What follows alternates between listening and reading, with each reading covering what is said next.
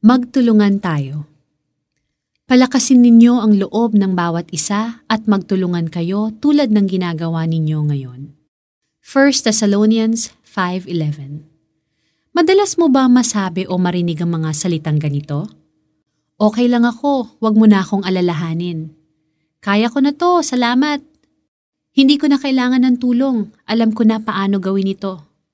O kaya ang mga salitang ganito? Kaya mo na yan. Pasensya na, medyo busy ako ngayon. Basta aralin mo na lang yan ah. Magpatulong ka na lang sa iba, may ginagawa pa kasi ako eh. May times na nahihiya tayong humingi ng tulong kasi ayaw nating makaabala sa friends, family o office mates natin. Minsan naman, ayaw nating humingi ng tulong kasi gusto nating ipakita sa iba na kaya natin ang isang bagay o hindi tayo weak. Kailangan nating mag-ingat na hindi tayo magpadala sa shame o sa pride.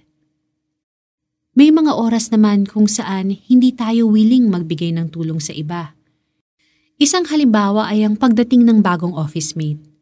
Medyo hindi niya pagamay ang trabaho at marami siyang tanong at lagi na lang umaaligid sa desk mo. Tinanong mo ba kung ano ang maitutulong mo sa kanya? Isa pang example ay ang nakababata mong kapatid na may project at humingi ng tulong sa iyo. Tinulungan mo ba?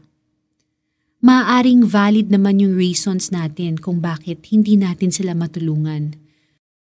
Tulad ng may tinatapos pa tayong ibang trabaho o pagod talaga tayo.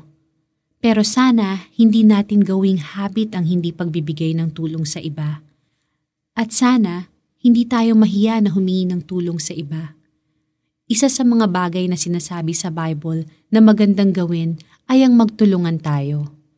Gaya ng sabi sa First Thessalonians five eleven, palakasin ninyo ang loob ng bawat isa at magtulungan kayo tulad ng ginagawa ninyo ngayon.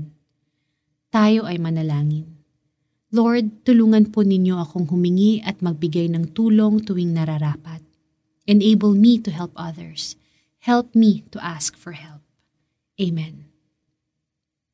For our application, nahihirapan ka bang humingi ng tulong sa iba? O nahihirapan kang magbigay ng tulong kapag hindi ito convenient para sa'yo? Ngayong linggo, maghanap ka ng isang tao na pwede mong tulungan sa isang bagay, kahit maliit lang, at humingi ka rin naman ng tulong para sa isang bagay kung saan nahihirapan ka. Palakasin ninyo ang loob ng bawat isa at magtulungan kayo tulad ng ginagawa ninyo ngayon. First Thessalonians five eleven. Ito po si Lara Quigaman Alcaraz. Sana po kayo ay na-encourage at na-bless at magtulungan tayo ngayong araw na ito.